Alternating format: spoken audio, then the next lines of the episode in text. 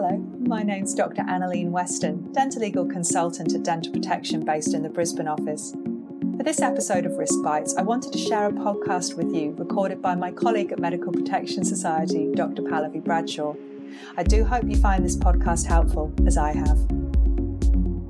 I'm Dr. Pallavi Bradshaw, Medico Legal Lead, Risk Prevention at MPS. I'm joined today by Dr. David O'Regan, who is a consultant in psychiatry and sleep medicine at the Sleep Disorder Centre at Guy's and St Thomas's Hospital. David currently undertakes specialist clinics for sleep disorders with a subspecialism in insomnia and where there are comorbid psychiatric disorders. So, David clearly has a wealth of experience um, related to sleep, and I know that a lot of our members um, currently uh, working during COVID uh, facing um, some issues. So, David, thank you for coming to speak to us today. I just wanted to start by asking Are our members more vulnerable to insomnia during this time? Uh, thank you very much, uh, Pallavi, for inviting me. And yes, I, I think we all are. But firstly, by way of background, I think it's important to say that insomnia is the most common sleep disorder. So it affects about 10% of adults. But in healthcare workers, we know the baseline rates are much higher, with most studies showing a prevalence of around 35%. Any of us can develop an insomnia at any times in our lives. And right now, anxieties regarding COVID, its effect on our health, families, finances, and lives in general are a significant triggering factor. This stress and anxiety can drive a hyper aroused and racing mind, making it very difficult to initiate or maintain sleep at night. Additionally, for members working from home or who are not able to work at the moment, loss of daytime structure and routine will play an important role in driving sleep difficulties. Any associated daytime dysfunction from poor sleep, so feeling tired or low in mood and energy, for example, coupled with poor nighttime sleep, can increase the drive to nap. And this in turn will make sleeping at night significantly more difficult. And when we take all of this together, it really creates the perfect storm for insomnia to flourish. So it's interesting, David, that you've picked up on absolutely that there are varying reasons at the moment for why our members may not be able to sleep, whether they are working on the front line or perhaps they're unable to work because their practices are shut. So, what can our members do to improve their sleep? Well, there are a number of small steps that we can all make to safeguard and improve our sleep. And by doing so, we will improve our daytime function and mood and ability to cope in this very challenging time. So, firstly, I'd say if a member is working from home, I would recommend using any room bar their bedroom to work. And this advice is based on a technique called stimulus control, which is derived from classical conditioning. I'm sure you remember the story of Pavlov and his dogs, Pallavi. Yes. well, us humans are just as prone to being conditioned as his dogs were. So when a good sleeper sees their bed, the bed actually makes them sleepy. However, when somebody with poor sleep sees their bed, the mind remembers that this is a place where they don't sleep, where they worry, where they feel frustrated and anxious. People with an established insomnia will say that they can sleep on the sofa, in a hotel, or even in hospital. But when they cross the threshold of their own bedroom, it's like a light is being switched on and they become wide awake. So, to prevent this from happening, the bed and bedroom should just be used for sleep, sex, and getting dressed only. Everything else, so including reading and using mobile phones, should happen outside of the bedroom. Goodness, that's so interesting. I'm thinking of members who might not have access, however, to another room. Ah, that's a great point. And this technique can be easily adapted for those members. So I'd recommend for them trying to make the room they're in look very different from the day and night. So, for example, placing a different cover over the bed during the day and maybe putting out a plant or putting up a picture. And then at night time, removing the day cover and plant and replacing the bedspread and pillows. And over time, the mind will learn when the room is in day and in night mode. So that was stimulus control, as, as you referenced. Are there any other techniques that you could advise? Uh, absolutely. Um, with poor nighttime sleep, people often find it easier to sleep in the morning. And when you couple this with working from home or maybe not working at all at the moment, usual rising times can drift later and later in the morning. Now, unfortunately, this will adversely affect our internal or our homeostatic drive to sleep. And to help explain this physiological process, we use the concept of sleep fuel. So every hour that I'm awake, I am collecting sleep fuel. And when I have enough sleep fuel collected for me, I can fall asleep. Each of us have our own unique sleep fuel requirements. So some people might need to be awake for 16 hours before their sleep tank becomes full, whilst others it could be 17 or 19 hours and so on. Now, if I rise at a different and later time each day, then I will be delayed and inconsistent in collecting my sleep fuel. This means I'll be awake later in the evening as I wait for that sleep fuel tank to fill. So, to avoid this, it's important that we wake and rise at the same time each morning, seven days a week, no matter how badly we've slept. And this is a technique called anchoring the day, and it allows us to collect that sleep fuel in a consistent manner. It's important when we're doing this technique to avoid napping.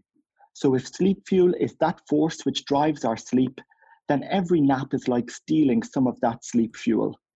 There is a caveat to this though, and that is if we're at risk of putting ourselves or others in danger, then we should nap. But outside of those scenarios, napping is best avoided. So, David, though, it sometimes is so hard not to nap. I, I am quite fond of a siesta myself. And if I set my rising time at seven o'clock in the morning, would this mean I had to get up at seven at the weekend too? Yeah, so these are great questions. Uh, the first one about napping. To avoid napping, it's best if we try chewing gum or moving, or if possible, try to get some fresh air. And as our nighttime sleep improves, then our drive to nap will disappear. And we want to remember our goal of saving that precious sleep fuel for the night so that we sleep well then. Many people will feel the desire to nap at similar times in the day. So, for example, if you know 9 pm is your risky nap time, then try not to be in your usual spot at 9 pm. Offer then to empty the dishwasher or walk around the sofa a few times. And the desire to nap is temporary. By the time you've done these activities, it will have passed. Your second question about maintaining that constant rising time or anchor time at weekends, that can be difficult, especially when it seems like the whole world is getting a lie in. And here too, it's important that I emphasize that the rules for people with insomnia are very different to good sleepers. So it really adds injury to insult that other people in your home can do what they want. They can read in bed, they can lie in, they can drink coffee late. And despite breaking all of these sleep rules, they can still sleep. But when you have insomnia, you have to be a little bit more careful. It's a bit like being on a diet. Others can have dessert, but if you're on a diet, declining that chocolate cake, although hard to do at the time, it's ultimately in keeping with your long term goal of weight loss. So, if we want to make that anchor time easier at the weekend, I'd advise developing a nest. And a nest is really a comfortable place that can be anywhere outside the bedroom. And in the nest, you might have a blanket and a collection of activities, so books, music, podcasts, TV, whatever that you enjoy. So when you are up at 7 a.m. at the weekends, you can go to the nest, do an activity that brings you pleasure, like watching that TV series that no one else in the house likes. And that way that you're still collecting your sleep fuel in a consistent manner. And of course, the only thing we ban from the nest is actual sleep. Fascinating. So, so far you've told us about stimulus control and anchoring the day, but you haven't mentioned something called sleep hygiene. Oh, that's right. And, and most members will have heard about sleep hygiene. And it's interesting for a number of reasons. Firstly, there doesn't seem to be a clear consensus about what is and isn't included in sleep hygiene, and most of the tenets aren't evidence based at all. And in fact, we actually use sleep hygiene as the placebo in our insomnia trials. But that said, there are a number of sleep hygiene factors that are worth keeping in mind. I'm going to start with food and drink, and in particular, alcohol. Now, alcohol is a bit of a double edged sword. It's great at getting us off to sleep, but it tends to lead to a very broken night of light and actually quite shortened sleep. So, if you do consume alcohol, it's best to do it earlier in the evening and definitely not in the two hours before bed. Staying with food and drink, Caffeinated beverages tend to last a long time in the body, and they are alerting because they block our accumulation of sleep fuel. So if you've been careful and gone to the trouble of anchoring the day and getting up at, you said earlier, Pallavi, 7 a.m. at weekends, then it's a shame to spoil that by consuming caffeine. So it's therefore worth trying to avoid caffeine after 2 p.m., even for a period of two weeks as a trial to see if this helps to improve your sleep. Otherwise, in sleep hygiene, most sleep physicians would advise that bedrooms are kept cool, dark, and quiet, and if possible, try to engage in some form of daytime exercise, but not in the three hours before bed, because the endorphins from exercise are quite alerting.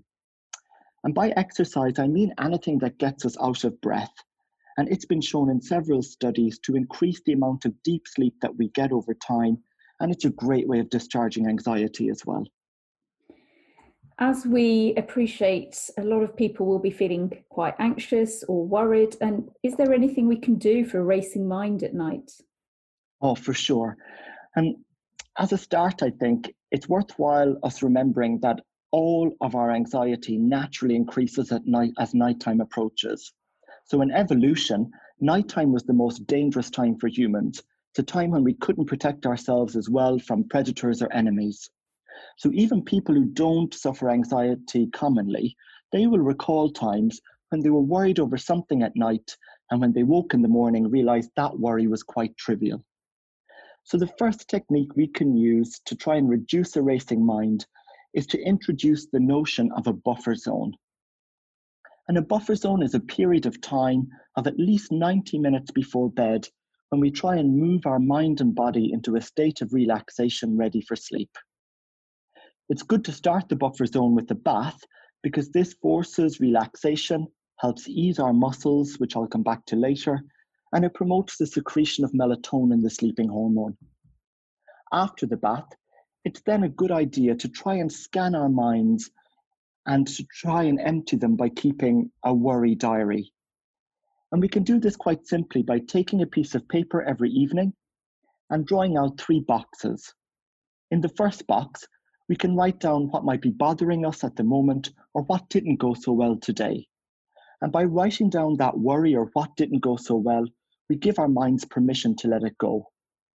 It's important here that we actually go to the trouble of writing down the worry rather than saying it out loud or just typing it. And we know from imaging studies that the act of engaging the muscles involved in writing help to reduce neuronal activity in the worry centers in the brain. Then in the third box, we want to make an action on that worry. So if you like, this third box is our to-do list. And it's important that we're realistic when we're doing our worry diary. So, for example, if I was worried about my finances at the moment and I write that down, it would be futile then in my to do list to write down sort out finances. A more achievable goal might be to f- write down, find out how much of my overdraft that I'm using. And then we repeat that process by writing in the second box what is happy on my mind or what went well today. And people often get stuck here and think, well, I didn't win the lottery today, and what is there to be positive about in this time of COVID? But we want to try and recall simple joys and pleasures. So, for example, if I received a funny WhatsApp video clip from a friend, then I might write that down in my second box. I want to action on the good stuff too. So, in my third box or my to do list, I might write down, I'll forward this video clip to another friend who I know will enjoy it.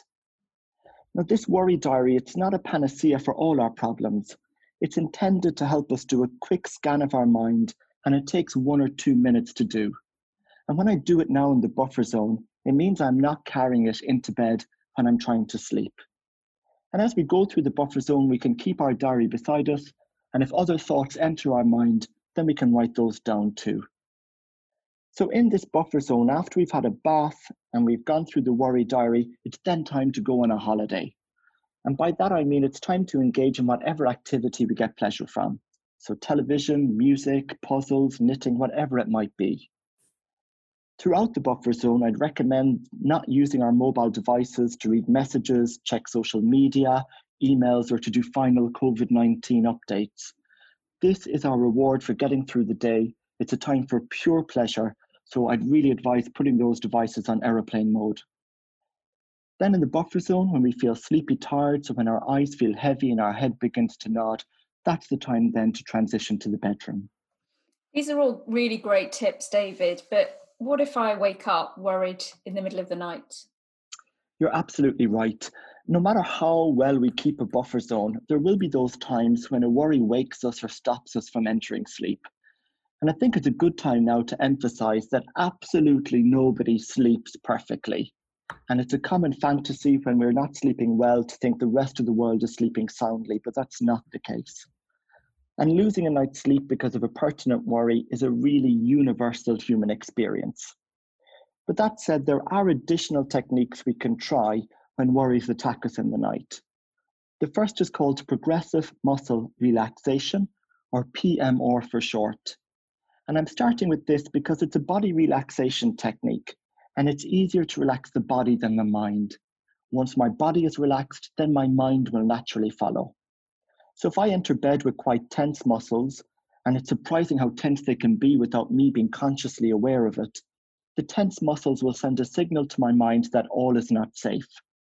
And in turn, that will drive hyperarousal and sleeplessness. PMR was one of the first techniques shown to help insomnia in the 1930s, and it involves tensing and relaxing various muscle groups, a little bit like giving yourself a massage. There are lots of resources for PMR available, and you can look on SoundCloud for PMR for sleep, for example. Once you've found a technique within PMR that you like, then it can be used to help you get off to sleep when you enter bed or to help you get back into sleep if you wake in the night. And like all of these techniques, it's one that gets better with practice. The second technique for a racing mind is thought stopping. And we can achieve this by first trying to open our eyes. So if we're lying in a darkened room at night with our eyes closed, the loudest noise in that room will be our mind. When we open our eyes, it exposes them to visual stimuli even if the room is dark, and this helps to quieten down the mind. The second technique is to repeat a word which has no imagery, emotion, or color attached, and that is the word the. So if your mind is racing, try to repeat the word the every time you exhale. You don't have to say it out loud if you have a bed partner, just try to lip sync it or even think it. And it's been shown that it's impossible to create another verbal thought whilst we are doing this. You might find yourself repeating the word the for 20 minutes or so the first few times you use it, and you might feel a little bit foolish. But with practice, it's a really powerful technique at quietening down the mind. And finally, if these techniques didn't work, then I'd encourage the person to get out of bed, go to their nest, and do something that they find enjoyable lying awake and frustrated in bed is just not conducive to attaining sleep, and it goes against that principle of stimulus control. So it's best to get up in that situation, leave the room, do something that you enjoy, and if you feel sleepy again, then return to bed. These are really helpful techniques, and I am sure I'll be using some of these. Um, but I'm just wondering if some of our members might need some more in depth help. Yeah, for sure. I mean, it's important to say that the insomnia is a serious condition and it adversely affects our mental health, our ability to work, and our quality of life. And it's been shown in several studies to affect these parameters in a manner akin to depression or heart failure. So, if somebody was worried that they were developing or had an insomnia disorder, then I'd really encourage them to chat to their GP first of all. The first line of treatment that's recommended nationally and internationally for insomnia is cognitive behavioral therapy for insomnia, and it's often shortened to CBTI. And there's a variety of self help resources that are widely available. So these include some excellent books by sleep specialists such as Dr. Kirstie Anderson, Professor Colin Espie, and Professor Jason Ellis, as well as internet internet based therapy such as SleepStation or Sleepio. That's great. David, and, and as I say, I think some really useful tips and techniques for our members. Are there any final words you have for them? Uh, yeah, for sure. I mean, trying to follow some of these techniques will really help to improve sleep, and by doing so, and help improve our mood, quality of life, and functioning in this very challenging period. So, as a recap, for those members experiencing insomnia like sleep difficulties, I'd recommend getting up at the same time seven days a week no matter how badly they had slept, trying to avoid napping in the day, only using the bed and the bedroom for sleep, sex, and getting dressed. Try to limit caffeine intake to 2 p.m. Try not to drink alcohol in the two hours before bed at least, and try to get some form of daily exercise. Think about developing a buffer zone, that period of 90 minutes or so before bed, where you try to move your body and mind into a state of relaxation ready for sleep. As part of that buffer zone, think of starting it by having a bath and then thinking about trying the worry diary. And when you're in bed and you've difficulty falling off to sleep or getting back to sleep if you wake in the night, try the progressive muscular relaxation. Think also of the thought stopping techniques that we discussed. So, opening your eyes and using the the technique. And these again are particularly useful when our mind is racing in bed at night. Try only go to bed when you feel sleepy tired. Try to be persistent and patient with these techniques as they can take some time to work. And importantly, remember that you're not alone, even though it might feel like it at times. Insomnia is really a very common condition and there is wider help available too. Thanks so much, David. So, this is a question I'm asking all our guests, um, and I wonder if you'd be happy to share your thoughts on what lessons do you think that we as a profession can learn from the COVID crisis? Um, well, I think firstly, I, I'd like to take uh, this opportunity to express my sincere condolences to all of those who've lost loved ones during this crisis. And I think it's also important to express my gratitude to colleagues who are working in various health services while simultaneously juggling their own worries and fears in relation to their patients, their own health, finances, and that of their families as well. I think a lot of the time, Pallavi, it feels like we're living in a new world, where for the first time in my life, certainly, millions of us are bonded by the same health worries.